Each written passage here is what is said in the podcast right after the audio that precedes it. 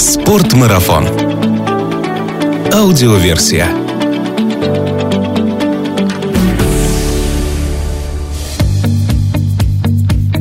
Здравствуйте, друзья! Это Артур Ахметов и «Спортмарафон. Аудиоверсия» – подкаст об активном отдыхе, путешествиях, снаряжении для приключений и обо всем, что так или иначе касается этих тем. В преддверии зимнего сезона многие из наших слушателей могут задуматься о том, каким видом спорта можно комфортно заниматься в это время, чтобы одновременно не терять форму, а к летнему сезону освоить какую-то новую активность. Отличное решение для этого – скалолазание. Начать можно на любом из скалодромов рядом с домом зимой, а летом найти подходящую стену и заниматься на свежем воздухе. Об этом мы сегодня и поговорим с Дарьей Мининой, мастером спорта по ледолазанию, победителем Кубка России сезона 16-18 годов, многократным победителем этапов Кубка России. Сейчас Дарья продолжает выступать за сборную России в дисциплине ледолазания трудности, отвечает за направление скалолазания и альпинизм в спортмарафоне, а также снимает прекрасные видеоролики про скалолазные места нашей страны в рамках проекта «Туда, где скалы». Вот туда-то мы и отправимся сегодня с Дашей. Даш, привет!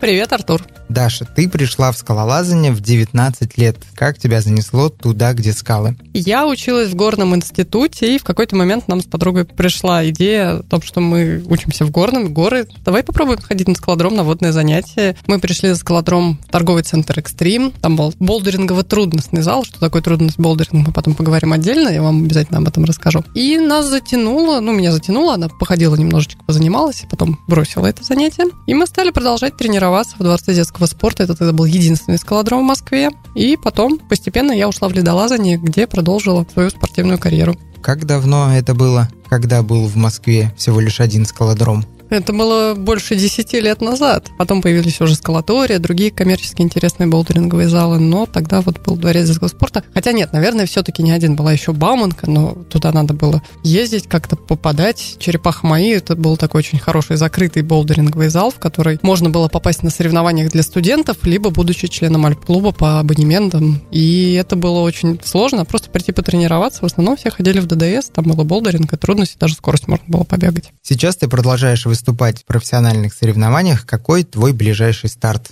Самый первый разминочный будет этап Кубка России.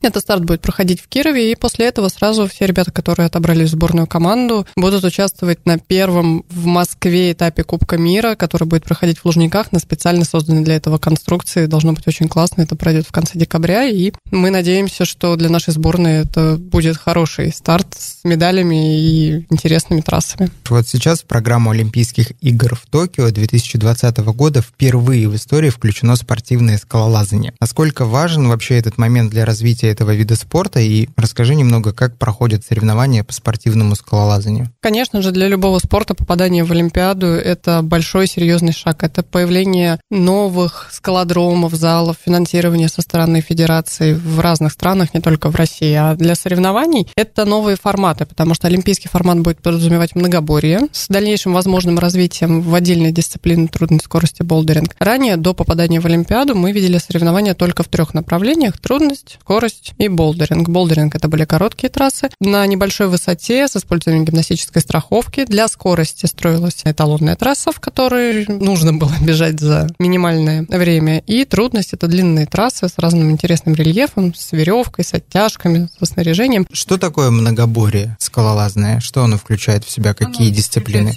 Произведение мест, занятых спортсменом трудности скорости болдеринге. Там немножко более хитрая формула, как высчитывается это. И спортсмен должен показать хорошие результаты в каждой дисциплине. Ну, если проводить примеры там с легкой атлетикой, то там, пробежать марафон, спринт 100 метров и еще какую-нибудь там среднюю дистанцию, перемножить все это и посмотреть, какой будет средний показатель у спортсмена в каждой дисциплине. Поэтому спортсмен, который претендует на попадание в олимпийскую программу, должен хорошо бежать скорость, хорошо лазать тяжелые трассы там по 5-7 перехватов и хорошо лезть веревкой, длинные маршруты, сложные по интересному рельефу. Соревнования, они проходят на естественном рельефе или это все-таки подобие скалодрома, возведенное где-то в арене? Соревнования проводятся на скалодромах, это дает возможность всем участникам находиться в равных условиях, потому что какая-нибудь поломка естественного рельефа повлечет с собой там монтажные работы с перфоратором, а на скалодроме всегда можно подкрутить зацепки, если они провернулись, и сделать условия максимально приближенные к эталонным для выступлений, чтобы спортсмен мог показать все, на что он способен. Давай с вершины стены спортивного скалолазания вернемся на землю, а именно поговорим немного о скалодромах. Скажи, чем скалодромы отличаются друг от друга и что нужно учитывать, когда выбираешь свой первый в жизни скалодром? Скалодромы бывают точно так же настроены на разные виды тренировочного процесса.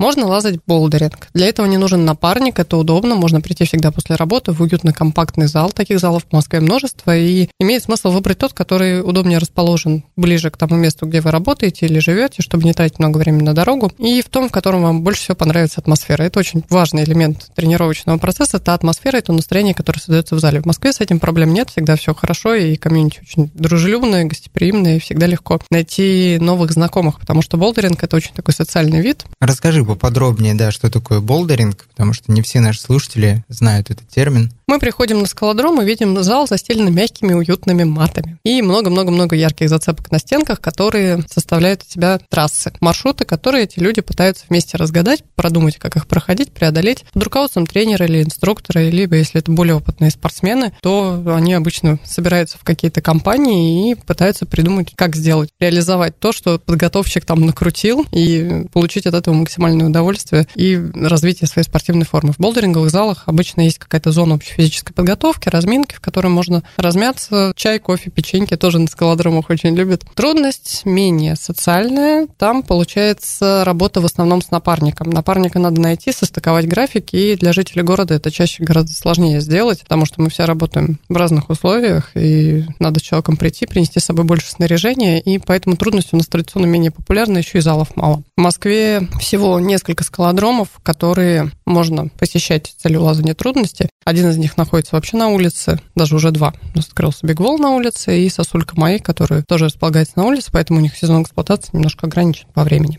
Для чего нужен напарник в дисциплине трудность? Какое взаимодействие происходит между спортсменами? Один страхует, другой лезет. Потом меняются, ну, по договоренности. Можно пролезать там одну трассу, две, три, в зависимости от ваших планов на тренировку. Но в рамках тренировочного процесса, как правило, ваше взаимодействие с окружающими людьми ограничено вами и напарником, с которым вы работаете. С этим человеком должно быть не просто психологически комфортно работать, он должен обладать достаточными навыками для страховки и, соответственно, качественно уметь отстраховать вас на любом рельефе, на любом маршруте маршруте. И болдеринг для новичков понятнее в этом плане, потому что вхождение само в процесс ограничивается навыками вашего падения, преодоления маршрутов и гимнастической страховки, которая на особо сложных участках обеспечивается там, тренером и ну, коллегами вот в зале. Если у болдерингистов очень хорошо принято правило, что в зале, если видят нарушение какой-то техники безопасности или что вы делаете, что-то небезопасное, вам всегда подойдут, подскажут. На трудности ваш навык работы с страховочным устройством, к сожалению, очень часто проверяется ошибками, которые совершаются совершается в процессе лазания. И выявляются какие-то ошибки только после того, как ну, несчастный случай уже произошел. И есть скорость, это совсем спортивный спортивный вид. Его, наверное, бегают только спортсмены, которые хотят участвовать в соревнованиях и именно для этого тренируются. Любители, которые приходят на тренировку и каждый день тренировочный бегают скорость, я встречала очень мало. Но такие ребята тоже есть, если вам нравится драйв, энергия от того, что вы делаете, и вы хотите просто преодолевать одну и ту же трассу из тренировки в тренировку за меньшее время, ну, это тоже круто, почему бы и нет. Как спортсмены-спринтеры, я так понимаю.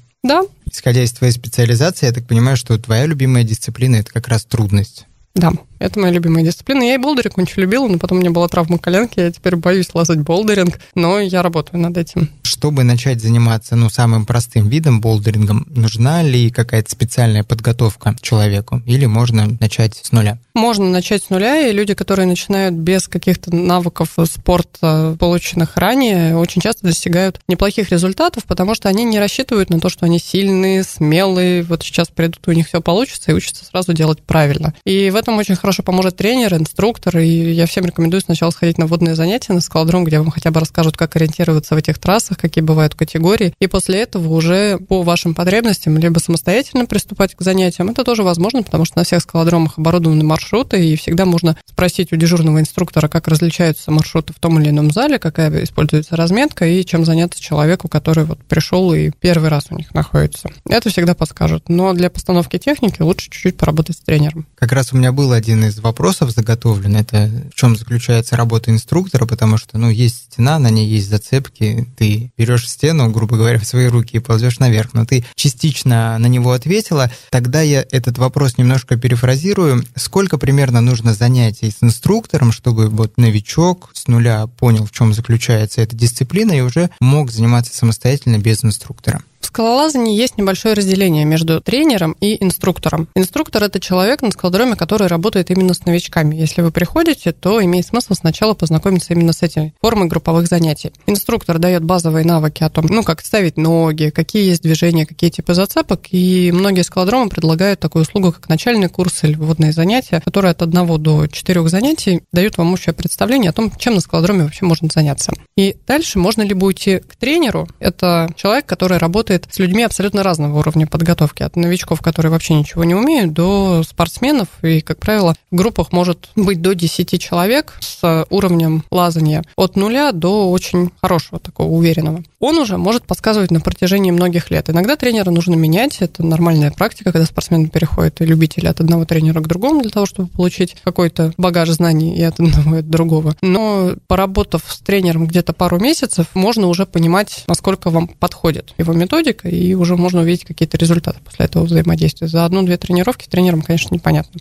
А новичкам 4 занятия с инструктором более чем достаточно для самостоятельной работы. Сколько примерно длится одно занятие с инструктором? С инструктором водное занятие идет от 40 минут до полутора часов, и после этого, как правило, скалодром дает возможность самостоятельно еще какое-то время побыть на скалодроме и полазать трассы, которые вам показали, попробовать отработать то, что не получилось на занятии с инструктором. Включает занятие и разминку, и какую-то вводную основную часть с историей скалолазания, рассказом о том, какие бывают трассы, как применяется система разметки на скалодромах, и какие-то упражнения, которые даются в конце для того, чтобы ваши мышцы потом лучше восстанавливались. Для того, чтобы начать заниматься на скалодроме, нужно покупать какое-то специальное снаряжение или оборудование? Ну, на первые пару тренировок вы можете попробовать воспользоваться прокатным снаряжением на скалодроме, но тут уже возникают такие вопросы немножечко гигиенического характера, потому что скальные туфли – это обувь. Обувь обладает свойством иногда не очень приятно пахнуть. Если вы хотите лазать в чистеньких, новеньких своих скальничках, которые вот хорошо сидят по вашей ноге, то лучше озадачиться покупкой снаряжения хотя бы скальных туфель на первое время, как только вы поймете, что вы хотите заниматься этим видом спорта. Но обычно через пару тренировок вы понимаете, что хочу дальше продолжать тренироваться или нет. Но это как для бега, кроссовки. Никто же не пытается бегать в прокатных кроссовках. Было бы забавно открыть первый прокат беговых кроссовок. А помимо скальных туфель, из чего еще состоит экипировка человека, который занимается на скалодроме? Страховочная система, мешочек для магнезии. Мешочек для магнезии – это вообще отдельный фетиш, особенно у девочек. Они бывают настолько классные, что в них иногда не только магнезию хочется хранить, а просто надеть его на себя и нести как сумочку с чем-нибудь. Сколько у тебя таких мешочков? Я даже считать не буду.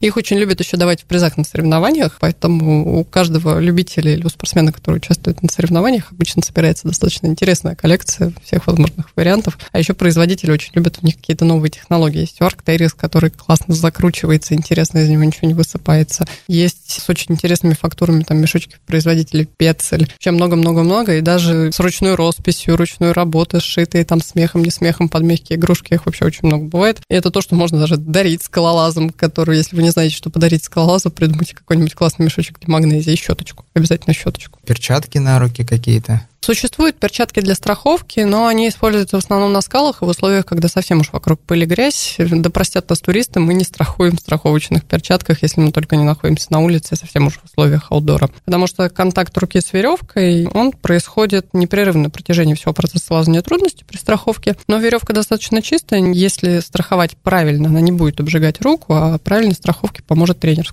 Нужен ли шлем на скалодроме? На скалодроме нет, не нужен. На скалах в ситуациях, когда мы попадаем в условиях сыпящегося сверху рельеф могут падать камни, или если у нас сверху есть площадки, с которых какие-нибудь дети могут кидаться там камушками, баночками, еще каким-то мусором, то, конечно, каска обязательно. Такой, может быть, очень обывательский и глупый вопрос, но я хочу его тебе задать. Магнезия. Ты можешь отличить одну магнезию одного производителя от другой магнезии? Не все йогурты одинаково полезны.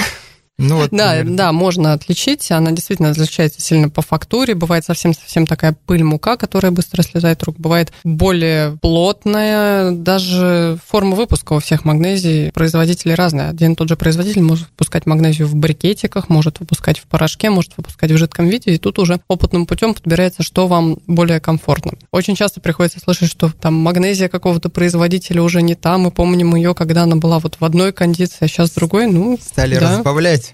Да-да-да. У тебя есть твоя любимая магнезия? Я как ледолаз в основном использую магнезию в жидкой форме и ту, которая есть.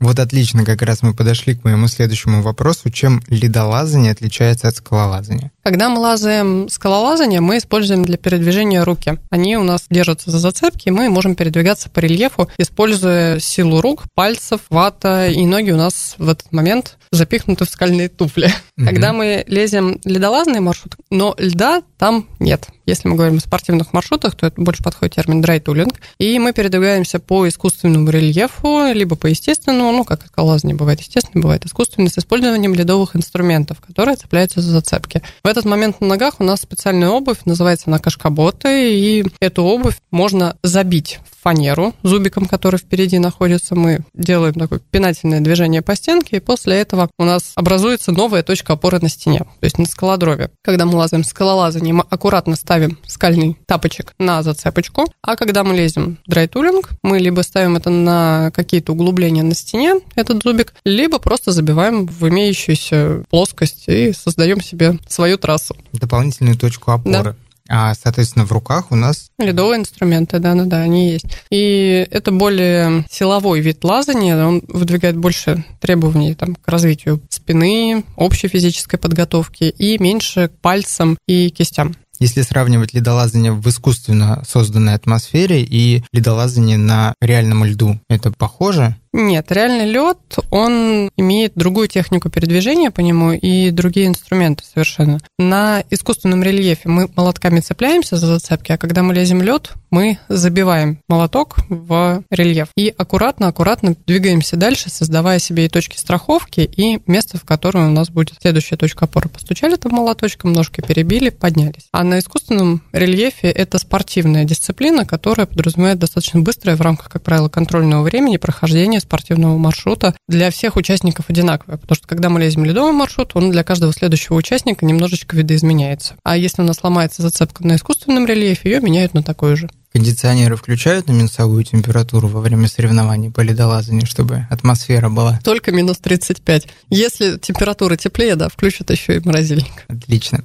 Даш, сейчас ты являешься автором проекта «Туда, где скалы». Я хочу у тебя спросить, о чем этот проект, почему он вообще появился? Мы решили рассказать людям о всяких классных местах в России, где можно заняться скалолазанием на естественном рельефе и выйти из зала, потому что все наши тренировки на скалодроме в конечном итоге все-таки рождают в душе у людей, которые занимаются этим видом спорта, порыв куда-то съездить и что-то посмотреть. И это очень правильный порыв, и мы решили подсказать, где этим можно заняться с удовольствием. О тех местах, о которых ты рассказываешь, знают в скалолазном мире, или ты стараешься найти какие-то новые, еще не раскрученные места? А каких-то знают, а каких-то мы стараемся рассказать. Вот, например, серия, которая выходила в проекте самый первый, про Личинкай. Этот район был незнаком нашей аудитории, в нем проводился один фестиваль, но район имеет настолько большой потенциал, и нас прям покорила энергетика команд подготовщиков и людей, которые занимаются развитием этого района, что мы, вот мы решили открыть серию именно с этого места. А есть районы, которые яркие, большие, знакомые. Лейтлахти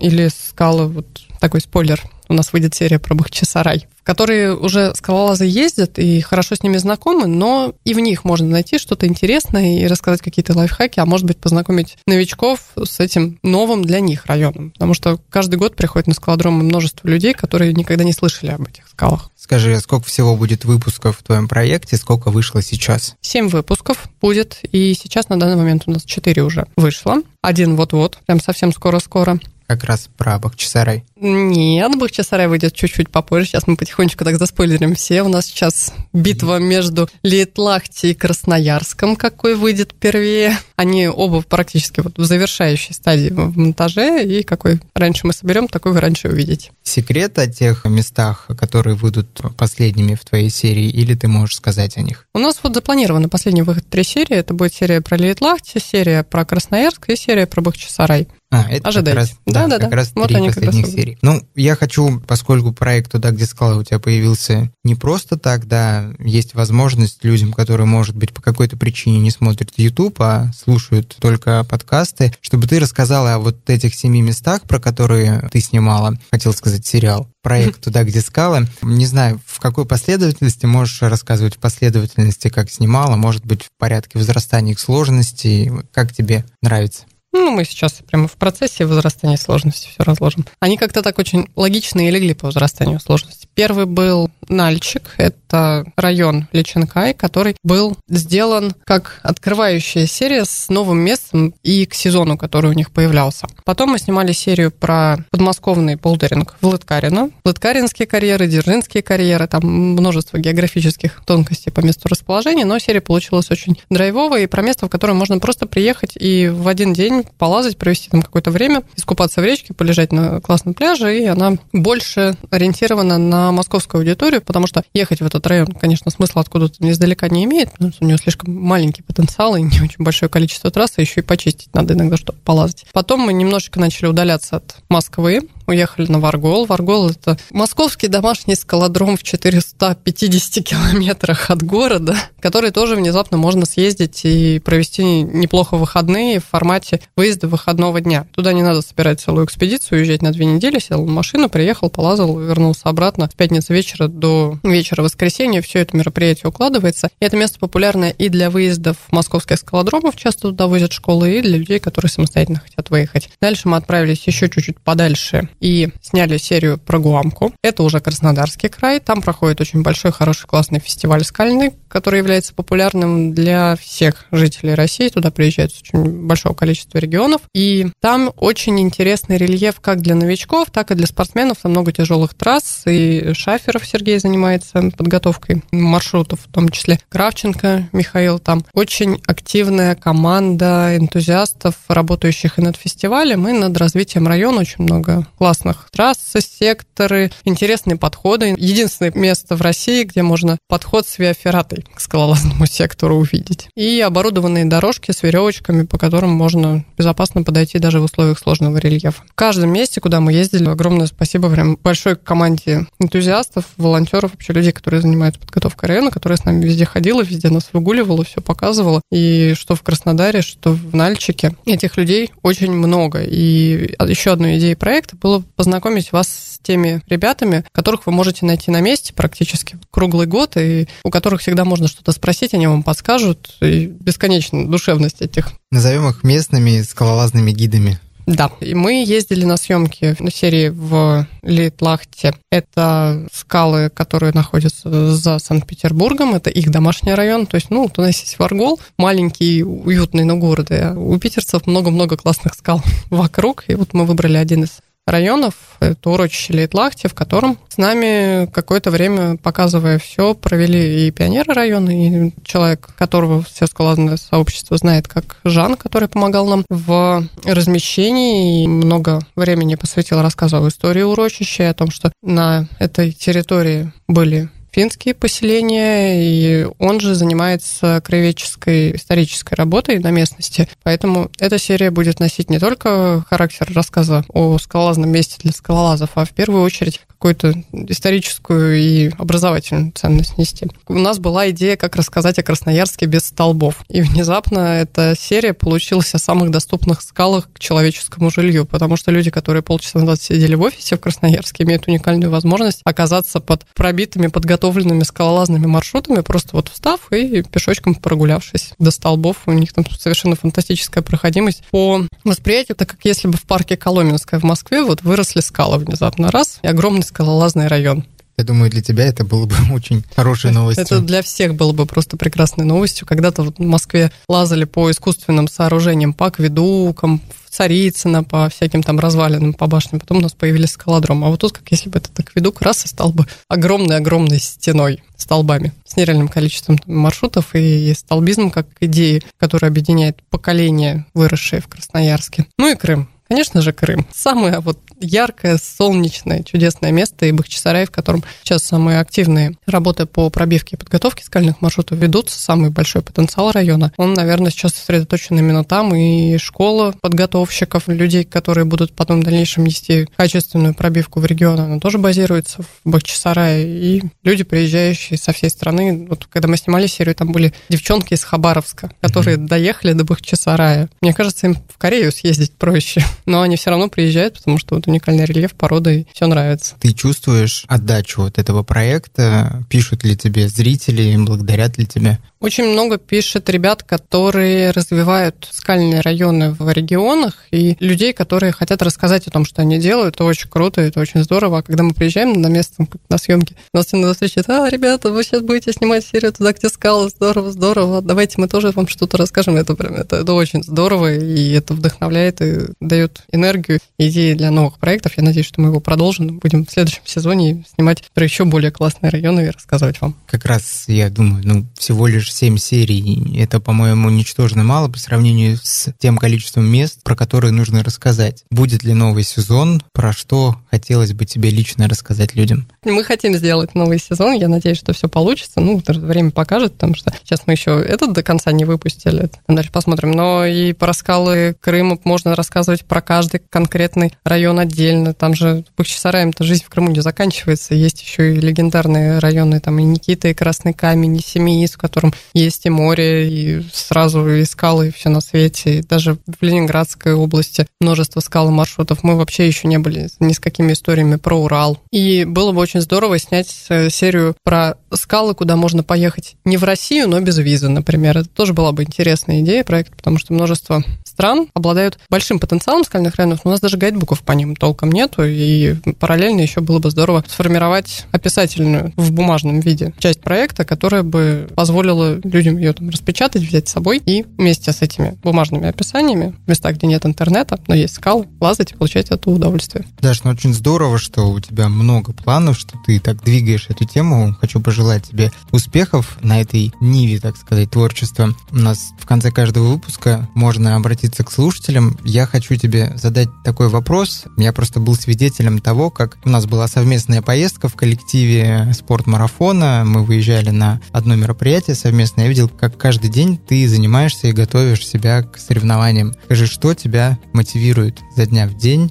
заниматься собой, подготовкой? Мне нравится лазать трассы. Я не рассматриваю соревнования как погоню за какими-то там кружочками на веревочках, которые называются медальками. Сейчас мне полетят тапки от спортсменов, скажут, что мне неправильно настроено. Мне нравится сам процесс выступления. Как бы это банально заезженно не звучало, но становится лучшей версией себя и понимать, что на следующий день ты можешь сделать там на пол перехвата больше, чем предыдущий, это сильно мотивирует. А скалолазание у нас очень часто упирается в то, что люди пытаются ставить себе цели, быть лучше, чем список конкурентов, которые же не сами себе придумывали. А нужно просто получить удовольствие от процесса и пролезать новые трассы. Не пытаться гнаться за собой вчерашним. Вот вчера я не смог пролезть эту сема, и сегодня тоже не смог, а вот завтра смог, а послезавтра не смог, а просто получить удовольствие от движения. И вот это действительно мотивирует. Когда ты что-то делаешь, и тебе нравится то, что ты делаешь. Это здорово. Нашим всем слушателям задача на эту осень и зиму. Во-первых, посмотреть все семь серий проекта «Туда, где скалы». Во-вторых, сходить на скалодром и запланировать себе путешествие на какие-нибудь скалы следующим летом. Даша, тебе я желаю также получать в дальнейшем кайф от того, чем ты занимаешься, ну и, конечно же, все-таки спортивных успехов. Спасибо, что нашла время и пришла к нам в спортмарафон, аудиоверсию, и если у наших слушателей будут вопросы, они, наверное, тебе их зададут. Я надеюсь, что ты на них обязательно ответишь. Обязательно отвечу. Спасибо, удачи тебе.